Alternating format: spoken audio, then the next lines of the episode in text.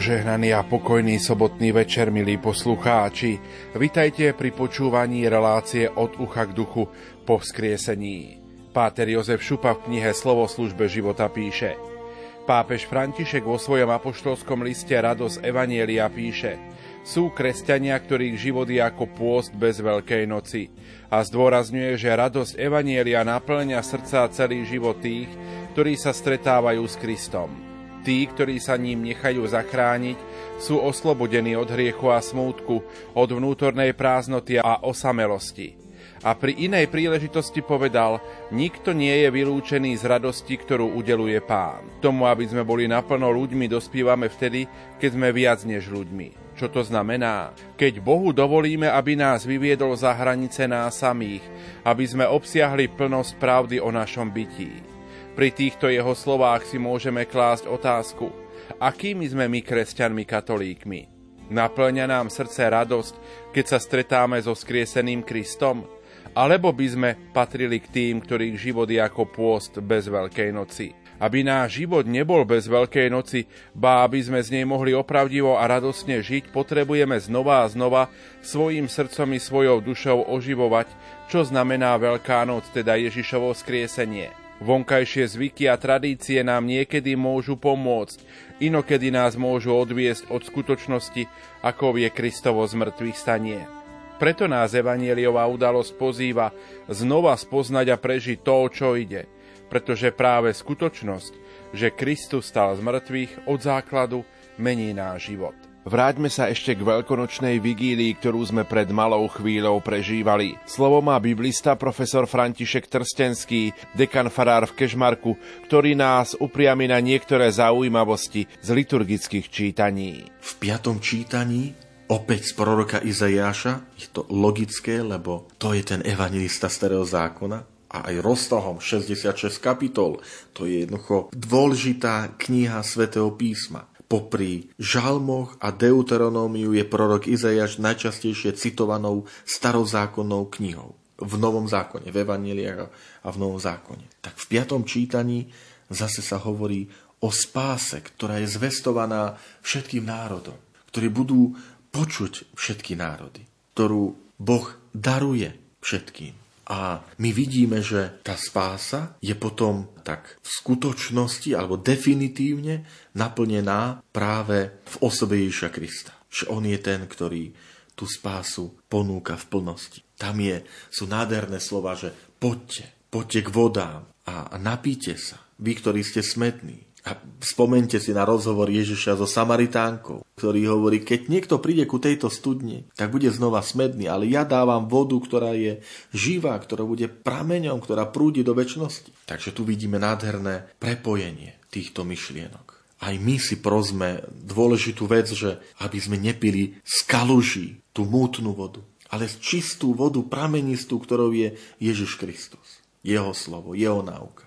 Prorok Baruch, žiak spoločník, pisár proroka Jeremiáš. V ťažkých časoch žil. Prorok Baruch žil v dobe babylonského zajatia. V dobe, ktorá je veľkou skúškou viery pre izraelský národ. Preto aj v tom čítaní zaznieva, že zostarel si v cudzej krajine. To sa má na mysli to babylonské zajatie, keď mnohí Židia boli deportovaní z tej domoviny, z toho dedictva, z toho prisľúbenia, ktoré Boh dal cez Mojžiša potom Jozue to naplnil. A oni to po rokoch stratili. A, a zamýšľali sa, kde sa urobila chyba, prečo pán to dopustil, ako sa to ľudovo povie. A tam krásne zaznieva, lebo ste opustili prameň múdrosti. Opustili ste cestu. Ako keď chodník, ktorý vedie k cieľu, človek si povie, na čo pôjdem po ňom, idem bokom. Tak preto je tu aj taká, v tom Baruchovi je výzva na, na pokánie, na návrat k tomu prameňu, k tomu chodníku, k tej ceste. Aj tam zaznieva, vráť sa, obráť sa, obráť Jakub. Nádherné zvolanie,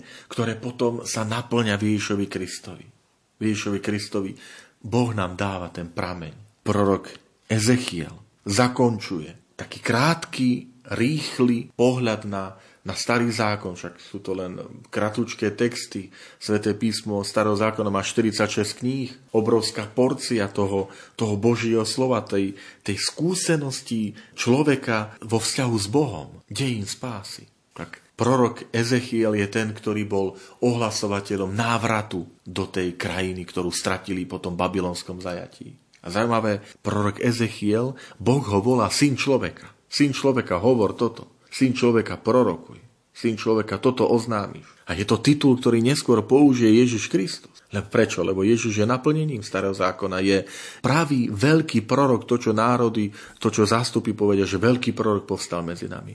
Takže preto aj ten titul aj Ježiš používa, lebo je naplnením toho starozákonného. A tam sú dôležité slova prorokovi Ezechielovi o novom srdci, ktoré dáva Boh. A opäť nádherné slova o čistej vode, ktorou budete očistení všetkej špiny. Prečo sa to tak zdôrazňuje v túto noc? No lebo veľkonočná vigília, táto noc aj v staroveku bola nocou, keď boli pokrstení kresťania, ktorí sa celý rok katechumení, ktorí sa celý rok pripravovali. A potom boli pri pokrstení a mali to privilegium nosiť celý čas potom tých 8 dní do druhej veľkonočnej nedele biele rúcha. Preto sa tam hovorí o novom srdci, o čistej vode, ktorej budete očistení, lebo je to odkaz na sviatosť krstu. Preto po tomto v rámci veľkonočnej vigílie nasleduje aj litánie k všetkým svetým požehnanie krstnej vody, prámeňa krstného a ak je to možné a vhodné, tak je aj udelovanie sviatosti krstu, najmä teda dospelým. Tam to vynikne. Tá dejinnosť, tá skúsenosť cirkvi, ktorá takto vyslovala sviatosť krstu v prvých storočiach. Bohoslužba slova týmto nekončí, lebo potom zaznieva Aleluja, a prechádza sa do Nového zákona a začína úrivok z listu Apoštola Pavla Rimanov. A tá časť, ktorá je zvolená z listu Rimanov, sa dotýka krstu. Nádherná, poviem, predkrstná katechéza, vysvetlenie, že prečo sa dať vôbec pokrstiť, ktoré Pavol podáva svojim veriacim. Prečo sa dať pokrstiť?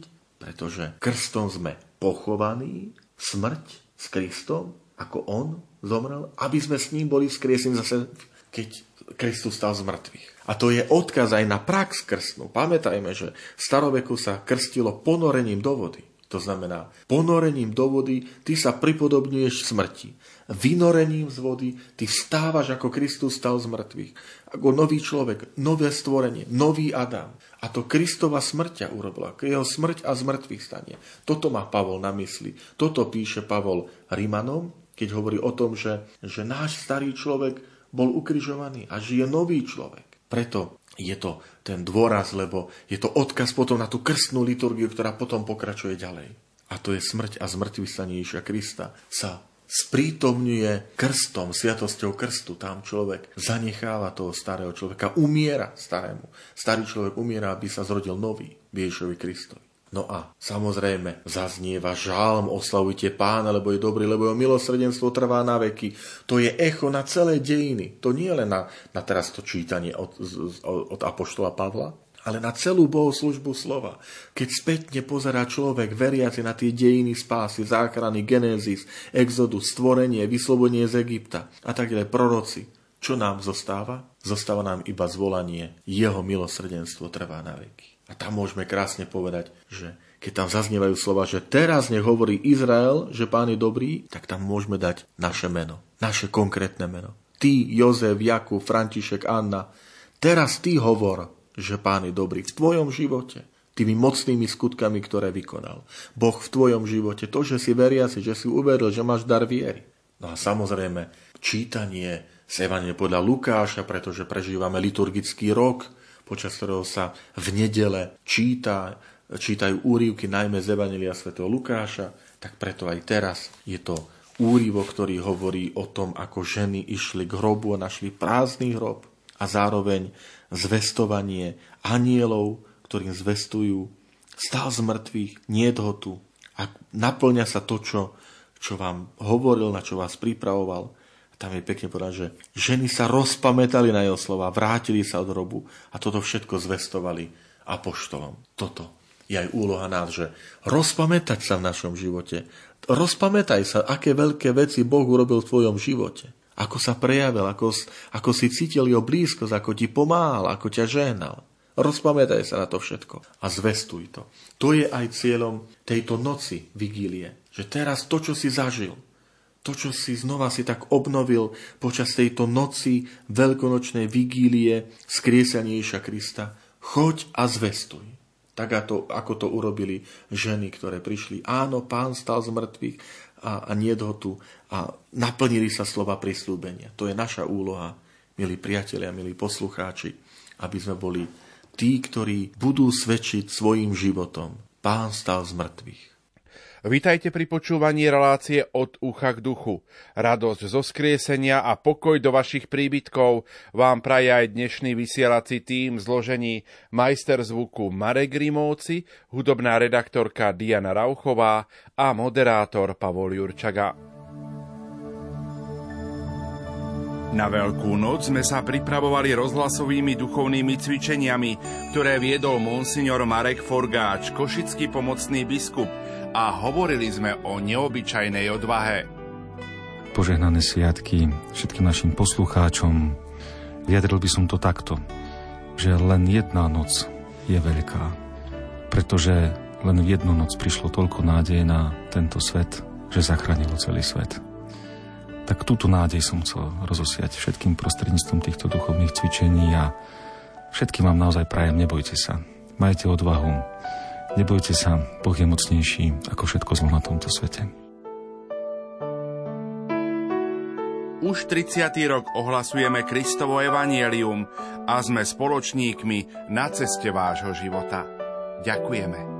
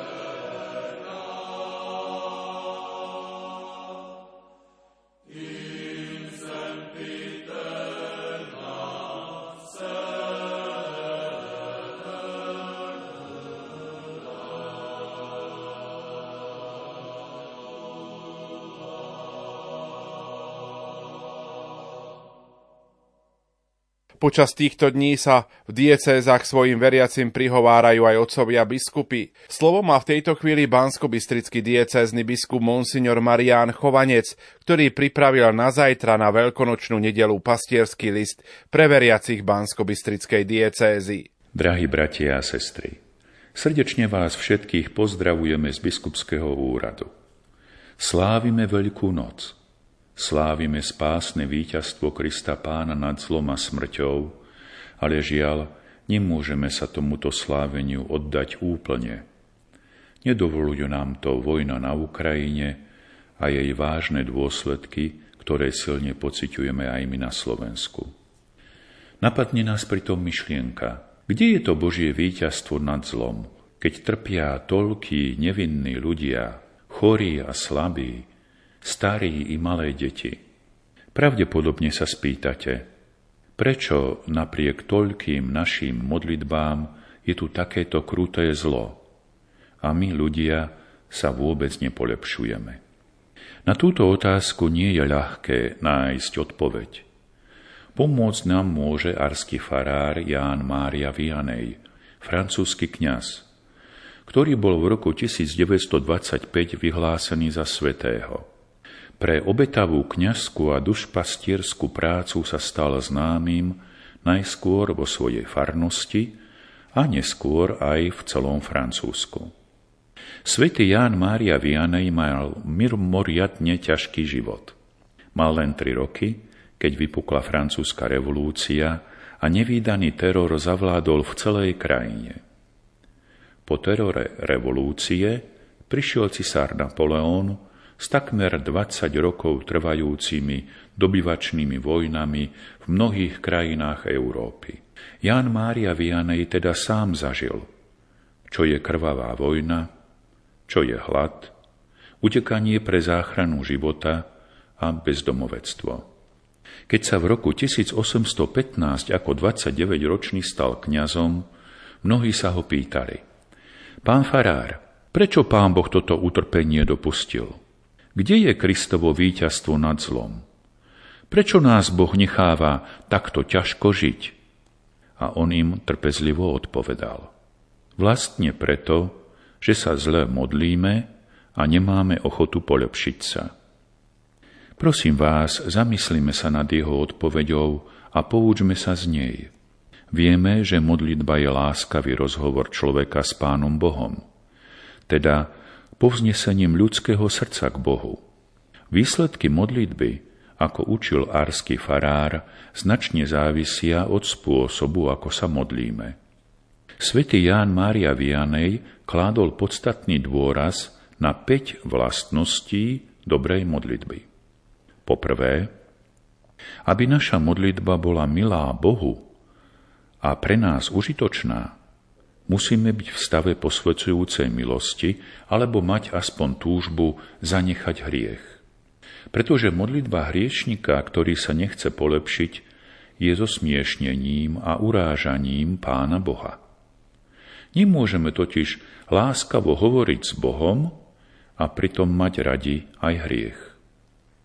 Po druhé, modlitba je povznesením srdca k Bohu, k Jeho kráse, veľkosti a najmä k Jeho láske. Ak teda pri modlitbe úmyselne myslíme na niečo iné ako na Boha, tak je naša modlitba zlá. Hneď keď si uvedomíme, že myšlienkami kde si blúdime, vráťme sa rýchlo k Bohu, k obsahu našej modlitby. Duchovní otcovia nás učia, že keď sa horlivo modlíme, zakusujeme čoraz silnejšiu príťažlivosť k modlitbe a modlitba nám čoraz viac chutí. Svetý kňaz Ján Kasián, duchovný spisovateľ a opat kláštora v Marsej, často zdôrazňoval, ako zbožne sa modlili prví kresťania. V kostole stáli pred tvárou Boha s veľkou úctou – pričom zachovávali také hlboké mlčanie, ako by boli mŕtvi. Nemali tam žiadne stoličky, ani lavice. Boli ako vinníci, ktorí očakávajú rozsudok. Vtedy sa nebo takými kresťanmi rýchlo zaplňalo a v cirkvi bolo mnoho svetých. Po tretie, naše modlitby nech sú plné dôvery a pevnej nádeje – že Boh nám udelí to, o čo prosíme. Pán Ježiš od tých ľudí, ktorým udeloval zázračnú milosť, vždy vyžadoval dôveru. Nikdy nezabúdajme, že Božia všemohúcnosť je nekonečná a že Božie milosrdenstvo je bez hraníc. Kristove zásluhy sú nevyčerpateľné. Príkladnú dôveru mala biblická žena chorá na krvotok. Povedala si, ak sa dotknem čo len jeho odevu, ozdraviem. A skutočne ozdravela. Pán Ježiš potom pohliadol na ňu a s láskou jej povedal, tvoja viera ťa uzdravila. Ten, kto má takúto dôveru, ten sa nikdy nesklame. Po štvrté, pri modlitbe treba mať čistý úmysel a prosiť iba o to, čo slúži k Božej sláve a k našej spáse. Áno, aj o časné veci môžeme prosiť, ale iba tak, aby priniesli nám alebo našim blížnym duchovný úžitok. Svetý Augustín hovoril, že my neraz v skutočnosti chceme čosi iné, než to, o čo prosíme. Napríklad, keď sa modlíme očenáš. Hovoríme, očenáš, ktorý si na nebesiach. Tieto slova znamenajú, Bože, Vymaň moje srdce od pozemských a pomíňajúcich vecí, aby sa všetky moje myšlienky a túžby povzniesli k Tebe. A predsa, koľko ľudí by sa nahnevalo, keby im Pán Boh túto milosť udelil. Po piaté, nakoniec nech je naša modlitba vytrvalá. Neraz nie sme pripravení na milosť. Inokedy nás Boh skúša, a nevypočuje nás hneď. Svetý Augustín 5 rokov prosil Boha, aby sa dokázal obrátiť. Zapamätajme si, že ak nám Boh nedá hneď to, o čo prosíme, obdaruje nás inými, ešte potrebnejšími milosťami. Pekným vzorom vytrvalosti v modlitbe je biblická kanánčanka, ktorá prosila Ježiša o uzdravenie svojej céry. Táto spočiatku odmietaná žena napokon povedala Pane, aj štiňatá jedia odrobinky, čo padajú zo stolov ich pánov. Vtedy jej Ježiš povedal Žena, veľká je tvoja viera. Nech sa ti stane, čo chceš a od tej hodiny bola jej dcéra zdravá. Vzorom vytrvalej a stálej modlitby je aj náš nebeský patrón svätý František Saverský. František na každom mieste začínal misiu práve tým, že najprv preložil do miestnej materskej reči základné modlitby. V správe, ktorú z Indie poslal svojmu predstavenému Ignácovi, napísal, že cez deň má okolo seba toľko detí a práce, že modliť sa môže len v noci. Čo aj svedomito, napriek veľkej únave robil. Arský farár svätý Jan Mária Vianej nás poučil, ako môže veľkonočné víťazstvo dobra nájsť miesto v našom živote vďaka dobrej modlitbe.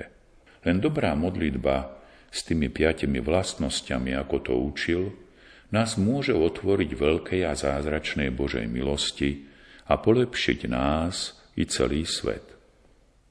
Drahí bratia a sestry, Pán Ježiš Kristus naozaj vstal z mŕtvych a naozaj vykúpil celé stvorenie.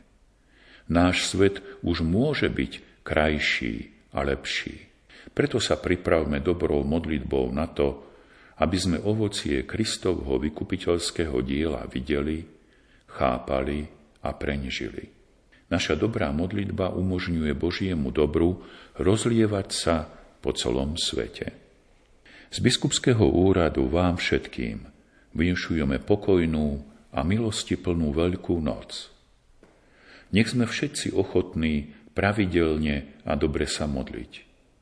Nech tak naše srdcia i celú našu krajinu otvoríme veľkonočnému požehnaniu, dobru a milosti. Nech nás bohaté ovocie Kristovho zmrtvých vstania nachádza ochotných žiť pokojne, múdro a kresťansky. Všetkých vás zo srdca žehnám.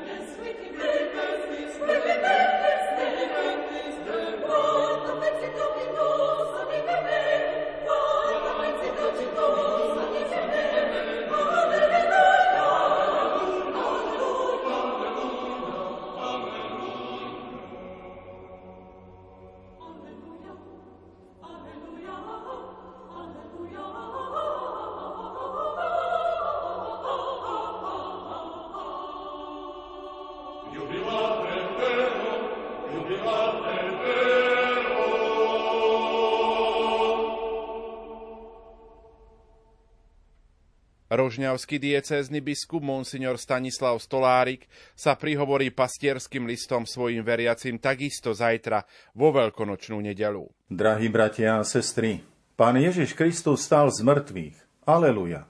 Radujme sa. To je úžasné posolstvo Veľkej noci. Táto zväz nebola okamžite pochopená. Veď kto dovtedy počul o niečom takom? Keď aj počuli, tak len v nejakých mytologických, pohanských rozprávaniach. Židovské prostredie, z ktorého Ježiš vzýšiel, v ktorom rástol, pôsobil, trpel a bol ukrižovaný, tiež nebolo jednotné v otázke o živote po smrti. Nie sa preto čo diviť, keď aj pre apoštolov bolo značne náročné, aby prijali z mŕtvych vstalého Krista a uverili v Neho. Celé veľkonočné obdobie budeme môcť prostredníctvom Božieho slova viac poznávať Ježišovu prítomnosť a jeho pôsobenie po zmrtvých vstaní v rodiacej sa cirkvi. Všetko napokon vyústí do nádherných vyznaní mnohých svetkov živej viery, ktorí akoby každý jeden vyznali so svetým Pavlom, najskôr viem, komu som uveril, a potom pre mňa žiť je Kristus a zomrieť zisk. A ďalej, ak nebol Kristus skriesený, potom je márne naše hlásanie a márna je aj vaša viera. Dve tisíc ročia kresťanstva poznajú posilnenie i oslabenie pravdy viery o Kristovom zmrtvých vstaní. A zdá aj súčasná doba viac verí vymysleným príbehom o tajomných bytostiach zo záhrobia, ako presvedčivým Kristovým slovám Ja som skriesenie a život. Kto verí vo mňa, bude žiť, aj keď umrie. A nik, kto žije a verí vo mňa, neumrie na veky. Prijať pravdu o Kristovom zmrtvých vstaní do svojho života nie len na sviatočné, ale na všetky dni života, však dáva silu pripravenosti v mnohých skúškach života. Apoštoli, vyznávači, mučeníci v prvotnej cirkvi, ale aj v celých dejinách cirkvi, to potvrdili a potvrdzujú svojou vernosťou Kristovi. Pre našu generáciu to bola skúška totality, ale novšou a stále aktuálnou skúškou je pandémia COVID-19, ktorá ako by nechcela skončiť. Boli zatvorené kostoly, avšak svoju vieru sme mohli posilniť intenzívnejším čítaním Božieho slova alebo rodinnými pobožnosťami, a to aj pri sledovaní bohoslúžieb cez médiá. Teraz je tu čas návratu do chrámov a do spoločenstva veriaceho ľudu. Kto vie, či pre niekoho, lebo si už zvykol na sledovanie bohoslúžieb v pohodlí domova, či tento návrat nebude trochu ťažší. Ale urobiť tento krok je potrebné a malo by to byť celkom samozrejme, až radosné pre veriaceho človeka. Aj tu môže oprávnene zaznieť radosné veľkonočné aleluja, že sa znova môžeme aktívne zúčastňovať na svetých omšiach, najmä v nedele a prikázané sviatky, ale aj cez týždeň. Ešte celkom neodišlo od nás covidové nebezpečenstvo a pre vojnu na Ukrajine k nám i do iných krajín začali utekať nevinní ľudia, ktorí si chceli zachrániť holé životy. Často tak museli urobiť po rozlúčke na hraniciach s manželom, otcom rodiny, bratom, ktorí ostali brániť svoju krajinu. Chcem vysloviť svoju úprimnú úctu a poďakovanie všetkým dobrovoľníkom a dobrodincom, ktorí zachytávali prvé početné prívaly utečencov s prvou pomocou už na hraniciach. Vďaka za všetky prejavy vašej hlbokej ľudskosti, často prameniace z kresťanskej nezištnosti. Slova vďaky vyslovujem aj vám všetkým, ktorí ste utečencov prijali do svojich príbytkov a otvorili ste im svoje srdcia. Nevieme, dokedy to bude trvať, ale oni zanechali na Ukrajine všetko a jedinou nádejou sú teraz práve vaše otvorené srdcia. Nech Pán požehná vašu dobrotu a posilní vašu trpezlivosť. V súvislosti s vojnou na Ukrajine nemožno znova nespomenúť výzvu s Fatými Modlite sa za obrátenie Ruska.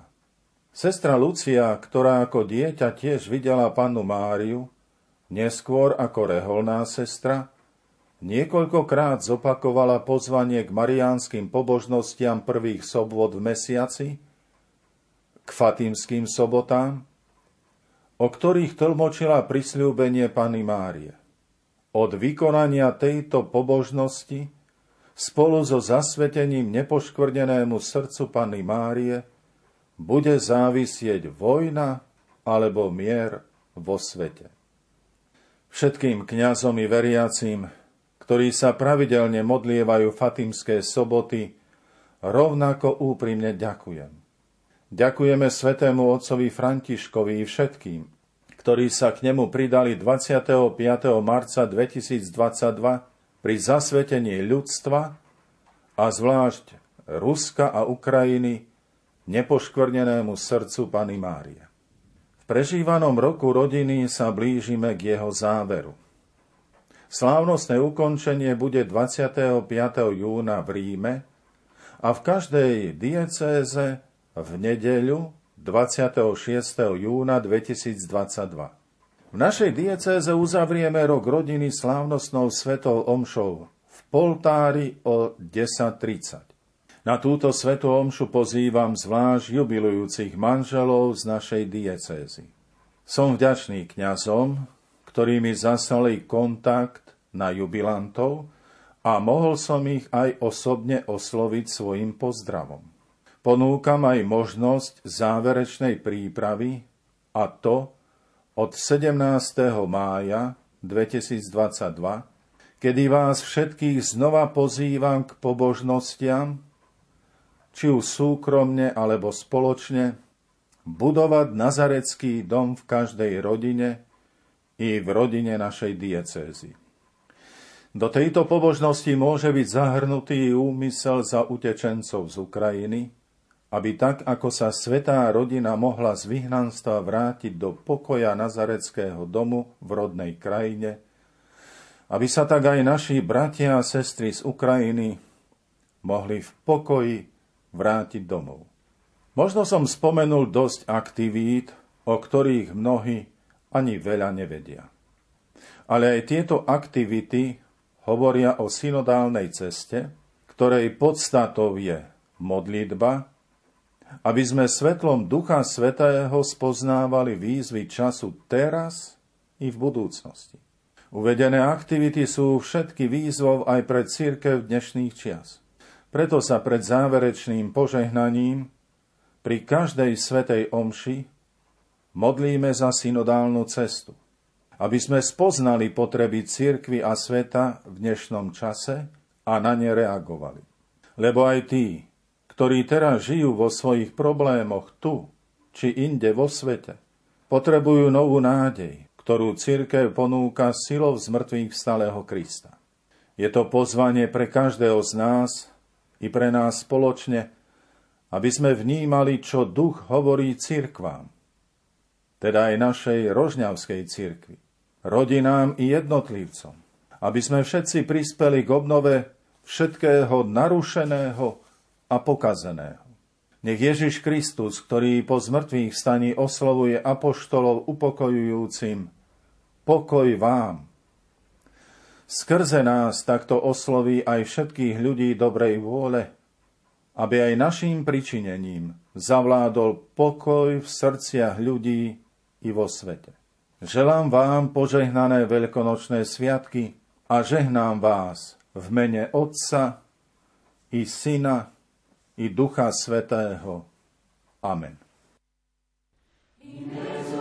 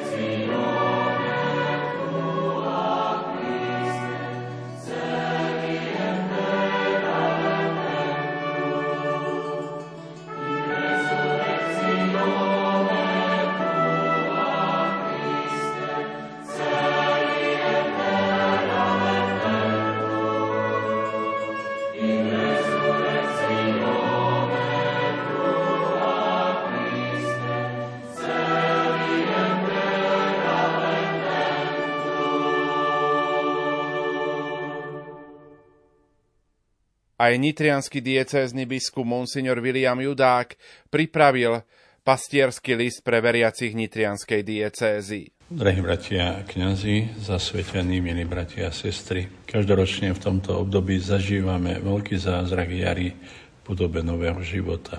Ak sme čo je len trocha vnímaví pre tento jav, zažívame nádheru nového života v jeho najrozličnejších podobách. Každoročná zima, dlhšia či kratšia, ukazujúc nám znaky prírody navonok bez života, sa nás snaží presvedčiť, že tento rok jar nepríde. Je síce pravda, že niekedy to môže trvať dlhšie, kým sa puky nového života opäť otvorí a v každom prípade sme nakoniec vždy svedkami toho, ako jarné slnko oživí svojim teplom, ako čarovným prútom prírodu a ako z tmy neživota vytvára vždy odznova plnosť a dokonalosť života prírode je naozaj písaná veľkonočná idea. Je to idea veľkého protikladu života, mysterium utrpenia a smrti, mysterium plaču a smútku na jednej strane a mysterium skriesenia a svetla na druhej strane, ako hovorí spisovateľ doktor Pavol Strauss. Áno, zázrak nového života v prírode je pre vnímavé oči a srdcia znamením iného zázraku. Víťazstva nad smrťou a hriechom prostredníctvom smrti a vzkriesenia Ježiša Krista, Božího milovaného Syna. Dnes toto hlboké tajomstvo s radosťou slávime. Dnes je nedela nediel. Z tohto tajomstva církev neustále žije, pretože Kristus kriesenie z už neumiera, hovorí svätý Pavol v liste Rímanom. On je zárukou novej duchovnej jary, teda i našej nádeje, ako to pripomenul aj najvyšší pastier cirkvi svätý otec František na veľkočnú vigíliu pred dvoma rokmi. Hovorí, hroby je miesto, odkiaľ ten, kto tam vstúpil, nevíde. Ježiš však kvôli nám vyšiel, stal pre nás, aby priniesol život tam, kde bola smrť, aby zahájil nové dejiny tam, kde sa uzavreli. On, ktorý odvalil kameň od vchodu do hrobu, môže odstrániť balvany, ktorými je zapečatené srdce. Nepodliehajme preto rezignácii, neskoncujme s nádejou. Môžeme a máme dúfať, pretože Boh je verný. On z mŕtvych stali dvíha nás, si na ceste slabý, krehký a padáš. Neboj sa, Boh ťa drží za ruku a hovorí, buď dobrej mysle. Mohol by si však povedať, pokračuje svätý Otec, odvahu si sám človek nedá. Nemôže si ju dať, ale môžeš ju prijať ako dar. Stačí otvoriť srdce v modlitbe, stačí trochu pozdvihnúť kameň privalený na srdce a nechať vstúpiť Ježišovo svetlo. Stačí pozvanie, príď Ježišu do mojich obav a povedz mi tiež s tebou, Pane, budem skúšaný, ale nie znepokojený. A keď už v nás bude akýkoľvek smútok, akýkoľvek zármutok, budeme vnímať potrebu nádeje, pretože s tebou kríž vedie ku skrieseniu, pretože si s nami v temnote našej noci. Si istotou v našich neistotách, slovo v našom mlčaní a nič nebude nám môcť nikdy odsudziť lásku, ktorú máš k nám. V duchu týchto slov sa obraciame chrbtom k smrti a otvárame srdce k tomu, ktorý je život. Ako veľmi potrebujeme, ale aj svet okolo nás počuť túto zväzť. Nikdy nezabúdajme, že Kristus sa hlása najmä svedectvom našich životov vďaka radosti z Evanelia. Ako vidíme z dejín cirkvi, živá viera v Ježiša je miazga, ktorá neustále prináša nové ovocie a môže zmeniť svet. Príklad svetých nám ukazuje, že nasledovať Ježiša Krista je nielen dobré a správne, ale aj krásne. Schopné naplniť život novým jasom a hlbokou radosťou, a to aj uprostred skúšok, pripomína nám apoštolská exhortácia Evangelii Gaudium. Církev však slávi veľkonočné tajomstvo nielen na Veľkonoc. Podľa apoštolskej tradície, ktorá má svoj pôvod v samom dni Kristovo skriesenia, každý siedmy deň, ktorý sa právom volá Deň pána, Dominika, ako sa nazýva nedela už od apoštolských čias. Tento deň mal v dejinách cirkvi vždy privilegovanú vážnosť pre svoju úzko súvislosť so samým jadrom kresťanského tajemstva. Mohli by sme povedať, že je to veľká noc týždňa, ktorej sa slávi Kristovo víťazstvo nad hriechom a nad smrťou, završenie prvého stvorenia a začiatok nového stvorenia. Stredobodom nedele je slávenie Eucharistia, lebo práve tu sa celé spoločenstvo veriacich stretáva so skrieseným pánom, ktorý nás pozýva na svoju hostinu. Kresťania od začiatku radostne oslavovali Veľkú noc ako skutočnosť Ježišova zmrtvých stania, ktorú si nemali nechať len pre seba. Preto slávenie nedele je neodmysliteľné pre každého, kto sa nazýva kresťan. To Toto slávenie nedelnej omše je pre kresťanov, katolíkov nielen povinnosťou, ale je oveľa viac vnútornou potrebou zakusovať spoločenstvo s Kristom a medzi sebou navzájom a tak je aj otázkou kresťanskej identity. Bez pána a bez jeho dňa nemôžeme žiť. Takto to odvážne vyznali kresťania zabitení v dnešnom Tunise v roku 304, keď boli prepadnutí vojakmi počas nedelného slávania Eucharistie, ktorá bola zakázaná cisárom Dioklecianom. Pevne sa pridržali slávenia nedelnej svätej Omše, hoci vedeli, že im za to hrozil trest smrti. Pre týchto kresťanov nebolo slávenie nedele iba príkazom, ale naozaj vnútornou túžbou po spoločenstve so zmrtvých stalým. A potom aj s veriacim spoločenstvom. Takto ste to dosvedčili aj mnohí z vás, drahí bratia a sestry. V uplynulom období hľadali ste spôsoby zúčastniť sa na Svetej Omši alebo prijímať Eucharistiu v čase pandémie, keď sa objavovali mnohokrát aj chaotické opatrenia, keď sme ani my, kňazi, nevedeli vždy aktuálne na ne reagovať a neboli sme vám vždy žiaľ k dispozícii aj vo väčšej miere. Za vaše mnohokrát hrdinské svedectvo viery vám patrí mnohým náš obdiv a vďaka. Tiež vám ďakujeme za vaše svedectvo viery, keď ste sa prihlásili pri ščítaní ku katolíckej cirkvi. Slávenie nedele aj dnes a ešte viac v budúcnosti bude rozhodujúcim znakom toho, čo znamená byť kresťanom. Preto by sme si mali tento rozmer nedele nanovo uvedomiť a chrániť ho, aj keď sú iné podmienky. Uvedome si, že viera kresťanov zmenila prostredie aj prospech nedele, nie prostredie vieru kresťanov. Pozrite, kňaz Walter Čížek bol obvinený a uväznený sovietskými úradmi na 23 rokov ťažkej práce ako vatikánsky špion, ktorý prežil prevažne na Sibíri. Utrpenie každého druhu opísal po prepustení v knihe Ty si ma viedol. Jeden z najdojímavejších okamihov sa stiahuje na obete a odriekania, ktoré väzni podstúpili, aby sa mohli posilniť Kristovým telom. Vtedy ešte platil totiž predpis, že od polnoci až do doby svetého prijímania sa nesmelo nič ani jesť, ani piť. Videl som, hovorí kňaz, väzňov, ako sa zriekajú potrebného oddychu i spánku, aby vstali pred ostatnými a zúčastnili sa Svetej Omše tajne, ktorú som slúžil. Mnohí nemohli byť prítomní na Svetej Omši. Niektorí sa postili preto celý deň, neokusiac ani jedla, ani nápoja, len aby mohli ísť na Sveté prijímanie. Môžete si predstaviť, čo znamená vykonávať ťažké väzenské práce a nevziať do úst nič celý deň, ako sa to prieči našej pohodlnosti či lahosajnosti, keď nedelu často vnímame ako niečo iné, alebo vymeníme za menej cenné.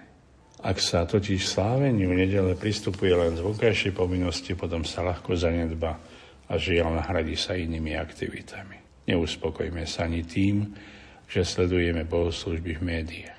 Táto forma nenahrádza plnú účasť. To ponechajme tým, ktorí nemajú inú možnosť tento spôsob svetenia nedele, účasť na celej svetej omši sa totiž nedá ničím nahradiť, pokiaľ nám tom nebráni žiadna fyzická alebo morálna nemožnosť. Áno, aj my, kresťania 3. tisícročia, nemôžeme žiť bez nedele. Potrebujeme všetci tento láskavý pohľad Boha, ktorý plinie z nedelného slávenia svätej Omše. Preto nedela je oveľa viac než len strohý príkaz, veď zo živého stretávania sa s Bohom vyplýva nová ochota k stretávaniu sa medzi sebou. Nedela daruje často rozideným členom rodiny nenahraditeľný čas zájomnej spolupatričnosti. Ponúka tiež človeku často osamotenom možnosť medziludskej skúsenosti a vytvára priestor k duchovnému konaniu a činorodému odpočinku. Áno, to je veľkonočná viera, ktorá sa nielen ospevuje v náboženských piesniach týchto dní alebo vyznáva v kréde, ale sa žije po celý rok. A to je naše rozhodnutie pre vieru, ktorá nás robí kresťanmi. Veď Veľká noc rastie, keď rastú tí, čo ju slávia, pripomína svätý pápež Gregor Veľký, pretože veľkonočná viera, ktorú slávime každú nedelu, dáva zmysel nášmu životu a všetkým našim ľudským úsiliam. To je nová jar. Lebo, ako hovorí veľkonočný hymnus, Ty si stal z mŕtvych, Kriste náš, a v sláve Otca slávu máš, a že nás kriesíš všetkých raz, to pevne verí každý z nás.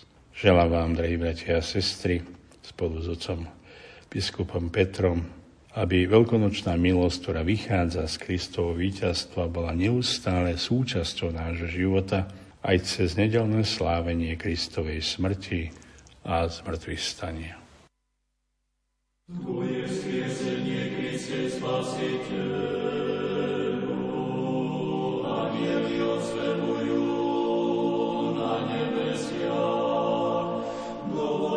нас, нечистым сыном.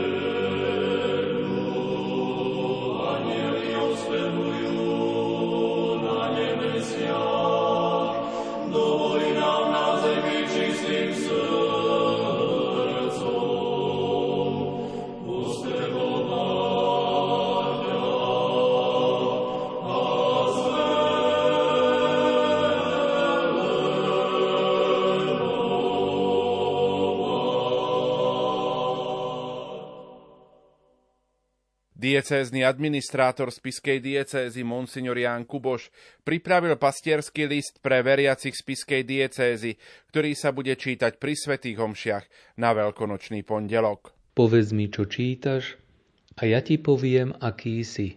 Francúzsky spisovateľ François Mauriac k tomu dodáva. To je síce pravdivé príslovie, ale poznám ťa lepšie, keď mi povieš, čo si prečítal znova. Bratia a sestry, milí poslucháči Rádia Lumen. Cirkev sa postarala, aby sme znova a znova čítali a počuli udalosť Ježišovho vzkriesenia. A vždy máme možnosť na novo a dôkladnejšie objavovať to, čo sme doposiaľ obišli bez povšimnutia. V dnešnej časti Matúšovho Evanielia chcem upriamiť pozornosť na okolnosť, ktorú evangelista považoval za dôležitú – sú to slová Ježiš im išiel v ústrety a oslovil ich pozdravujem vás. Po pozdrave ich povzbudil nebojte sa, chodte, oznámte mojim bratom, aby šli do Galilei, tam ma uvidia. Vzkriesený Ježiš aj nám ide v ústretí s povzbudením nebojte sa, chodte, oznámte veľkonočnú radostnú zväzť. Všimnime si, že práve rodina je a má byť miestom bezpečia, aby sa človek nebál. Miestom, kde sa učí chodiť. Miestom, kde sa učí komunikovať. V dokumente svätého pápeža Jána Pavla II. Familiaris Consortio čítame v bode 52. Kresťanská rodina má najmä dnes osobitné poslanie stať sa svetkom Kristovej veľkonočnej zmluvy a to neprestajným vyžarovaním radosti, prúdiacej z lásky a z neotrasiteľnej nádeje, ktorých opravdivosť má dosvedčovať, že kresťanská rodina mohutne ohlasuje súčasné čnosti Božieho kráľovstva ako aj nádej na blažený život. A v nasledujúcom bode – Služba hlásať evanelium je vlastnou povinnosťou kresťanských rodičov a ničím ju nemožno nahradiť. Pápež František zasa zdôrazňuje modlitbu v rodine slovami Modlitba je odpočívaním v Bohu. Odpočívať v modlitbe je osobitne dôležité pre rodiny. Predovšetkým v rodine sa učíme, ako sa modliť. Nezabudnite, keď sa rodina spoločne modlí, zotrvá pospolu. Toto je dôležité. Tam spoznávame Boha, rastieme ako muži a ženy viery, cítime sa ako členovia najväčšej Božej rodiny, cirkvi. V rodine sa učíme milovať, odpúšťať, byť štedrý a otvorený a nie uzavretý a egoisti. Učíme sa hľadieť ďalej než len na svoje vlastné potreby, stretávať druhých a deliť sa s nimi o náš život. Preto je dôležité modliť sa ako rodina. Tak veľmi dôležité. Preto sú rodiny tak dôležité v Božom pláne pre církev. Odpočívať v pánovi znamená modliť sa. A to spoločne v rodine. Toľko slová svätého otca pápeža Františka na stretnutí s rodinami v Manile na Filipínach 15. januára 2015. Drahí bratia a sestry, ako málo stačí a okolnosti života nás dokážu značne vystrašiť, uzavrieť, obrať o komunikatívnosť. Tak to spôsobila koronakríza. Tak to spôsobil vojnový konflikt na Ukrajine. Tak to spôsobujú rôzne krízové situácie. Nevieme, čo nám prinesie blízka či vzdialená budúcnosť. Ale aj do dnešnej situácie nám zaznieva Božie slovo o tom, že Ježiš nám ide v ústretí a že nás povzbudzuje, nebojte sa, chodte, komunikujte radostnú zväzť. A povzbudzuje, aj vás, ktorí zo svojho detstva nemáte skúsenosť rodiny ako miesta, kde sa každý cíti v bezpečí, v otvorenosti lásky a komunikácie. A povzbudzuje aj vás, ktorým sa pre rôzne okolnosti nezachovala úplná rodina. Ježiš ide v ústretí každému, kto sa aspoň malým krôčikom odhodlá vykročiť zo svojho egoizmu v zmysle slov Apoštola Jakuba Priblížte sa k Bohu a On sa priblíži k vám. List svätého Jakuba Apoštola, 4. kapitola, 8. verš. Keby u nás nevyšlo slnko, videli by sme len mesiac. O slnku by sme vedeli veľmi málo a zdá len to, že musí byť veľmi žiarivé a jasné, keď pri vyjasnenej nočnej oblohe vidíme jeho odraz prostredníctvom mesiaca tak veľa alebo málo vieme o Bohu a tak málo alebo veľa z Neho vidíme. Vidíme iba Jeho odraz. Naše tušenie o ňom, ako aj najkrajšie knihy so všetkými hlbokými myšlienkami o Bohu, sú len Jeho odrazom, nič viac.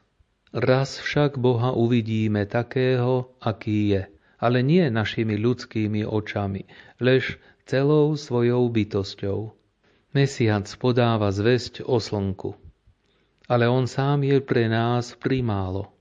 Pozemský život, ľudská láska a spravodlivosť nám podávajú zväzť o Bohu a predsa len oni samé sú pre naše bytie primálo. Môžeme sa však tešiť, pretože ho raz uvidíme z tváre do tváre, takého, aký je – a to vďaka ústretovosti vzkrieseného Ježiša, ktorý ide v ústrety každému z nás a pobáda nás, najmä spoločnou modlitbou, vytvárať v našich spoločenstvách a osobitne v rodinách atmosféru bezpečia, otvorenosti a komunikácie.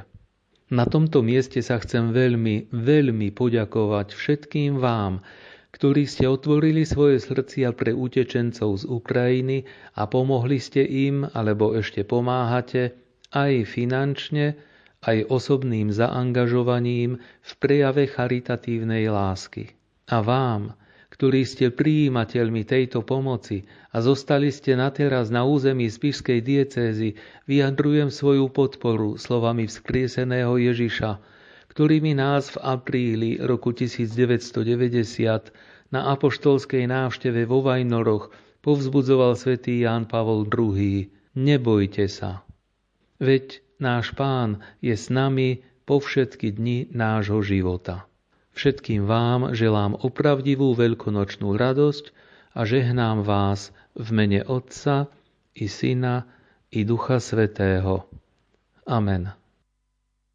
Jasaj na chválu Bohu celá zem.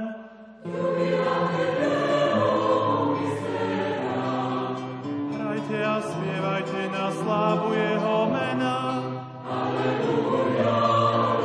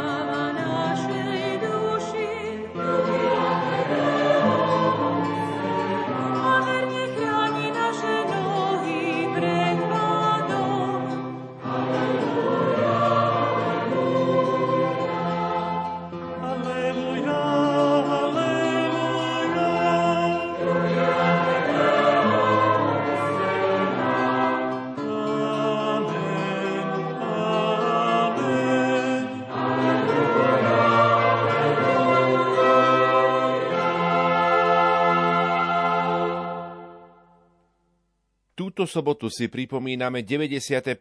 výročie narodenia Jozefa Ratzingera, emeritného pápeža Benedikta XVI. Pri tejto príležitosti má slovo páter František Sočuvka, ktorý pre Rádio Lumen pripravuje rubriku Sonda do života cirkvy. Emeritný pápež Benedikt XVI oslavuje 16. apríla 2022 95 rokov. Ako nástupca pápeža svätého Jana Pavla II. viedol katolícku cirkev od 19. apríla 2005 do svojej prekvapujúcej demísie v roku 2013. Bol 265. pápežom v histórii katolíckej cirkvy. Prijal meno Benedikt s odkazom na mierového pápeža Benedikta XV a patróna Európy a zakladateľa benediktínskeho rádu svätého Benedikta z Norče. Pred zvolením za nástupcu svätého Petra v rokoch 1983 až 2005, keď bol jedným z najvyšších vatikánskych úradníkov, prefektom Kongregácie pre náuku viery, bol najbližším spolupracovníkom polského pápeža. Arcibiskup Georg Genswein, osobný tajomník Benedikta XVI., opakovane ubezpečuje veriacich, ktorí na neho pamätajú vo svojich modlitbách, že, citujem, Vďaka Bohu sa nám v Máter Eklézie dobre darí, najmä pápežovi Benediktovi XVI. Konec citátu. Podotkol, že v súčasnej situácii pandémie koronavírusu neprijíma emeritný pápež žiadnych hostí. Žijeme v prísnej klauzúre, uviedol arcibiskup Genswein a dodal. Neprijímame žiadne návštevy a nejaké návštevy nerobíme. Benedikt XVI, občianským menom Jozef Ratzinger, sa narodil 16. apríla 1927 v Mark am Inn v Bavorsku. Dňa 19. apríla 2021 bolo 16. výročie zvolenia Benedikta XVI. za pápeža. Bol prvým Nemcom, ktorý zastával pápežský úrad od Viktora II. Na rozdiel od zvolenia jeho polského predchodcu Jána Pavla II. v roku 1978 a jeho nástupcu Františka z Argentíny, v roku 2013 nebol výsledok konkláve z roku 2005 veľkým prekvapením. Kardinál Jozef Ratzinger bol považovaný za favorita. Pri štvrtom hlasovaní 19. apríla 2005 si 115 kardinálov zvolilo dlhoročného prefekta Vatikánskej kongregácie pre náuku viery do čela 1,2 miliardy katolíckých veriacich. O 17. hodine a 49. minúte druhého dňa konkláve začal z komína nad Sixtínskou kaplnkou stúpať sivý dym, ktorý sa časom stával čoraz jasnejším. Zakrátko zvonenie zvonov potvrdilo, že bolo rozhodnuté. Pred bazilikou svätého Petra sa začali zhromažďovať davy ľudí, ktoré zaplňali nielen námestie, ale aj Via della Conciliazione, ktorá k nemu vedie. O hodinu neskôr sa novému pápežovi otvorila fialová opona na loďi. Benedikt XVI pozdravil zhromaždený ľud láskavo a pokorne, prvýkrát v bielom pápežskom rúchu. Po veľkom pápežovi Jánovi Pavlovi II si kardináli vybrali mňa, jednoduchého a skromného pracovníka pánovej vinice. Utešuje ma, že pán je schopný konať aj prostredníctvom nedokonalých nástrojov a predovšetkým sa zverujem do vašich modlitieb, povedal a okamžite za tieto slova zožal búrlivý potlesk. Len čo dal svoje prvé požehnanie Urbi et Orbi, Dav začal skandovať Benedetto, Benedetto. Benedikt bol prvým pápežom, ktorý rezignoval po 719 rokoch. Na rozdiel od jeho zvolenia, bolo jeho rozhodnutie abdikovať 11. februára 2013 senzáciou. Odvtedy žije v bývalom kláštore Mater Ecclesiae vo vatikánskych záhradách. Jozef Ratzinger je dnes emeritný pápež a stále nosí biele rúcho, ktoré je, podľa stáročnej tradície, vyhradené iba rímským biskupom. 2. septembra 2020 Benedikt XVI dosiahol najstarší vek zo všetkých pápežov histórii Ad multos annos. Vydavateľstvo Dobrá kniha v Trnave vydalo pri príležitosti jeho životného jubilea jedno z jeho najvýznamnejších diel Ježiš Nazarecký.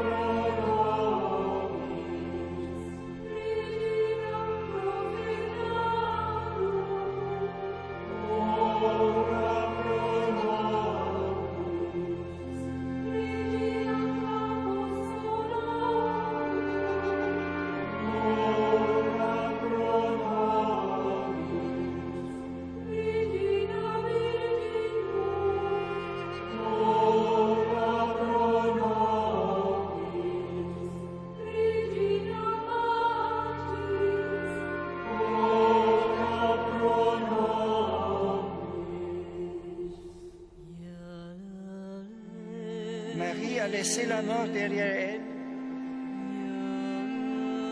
Elle est entièrement revêtue de vie. Celle de son Fils, le Christ ressuscité. Elle est ainsi le signe de la victoire, de l'amour, du bien et de Dieu, donnant à notre monde l'espérance dont il a besoin. Regina Celi,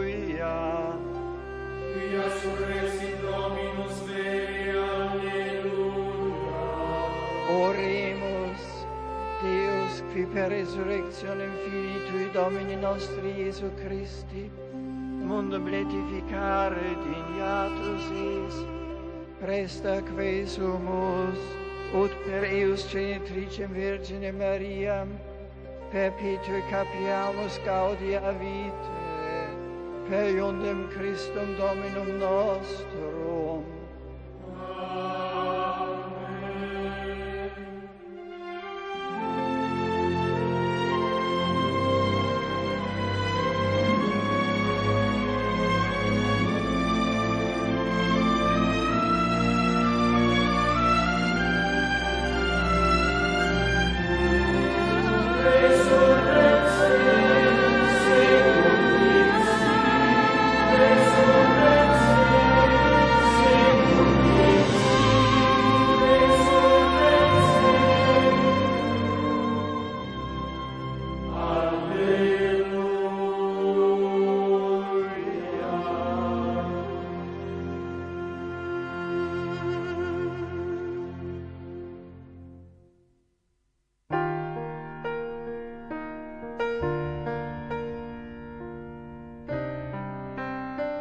Anton Fabián a Julius Chalupa v knihe Studňa obklopená pavučinou vydanú vo vydavateľstve Michala Vaška v úvahách inšpirovaných evanieliom na veľkonočnú vigíliu s názvom Spadla opona píšu.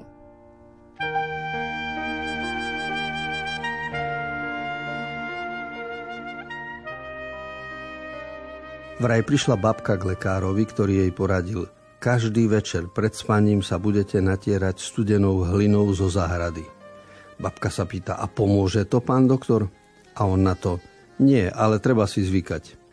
Sarkazmus vo vtipe odráža skutočnosť, že človek, keď si nevie s niečím rady, snaží sa problém zosmiešniť.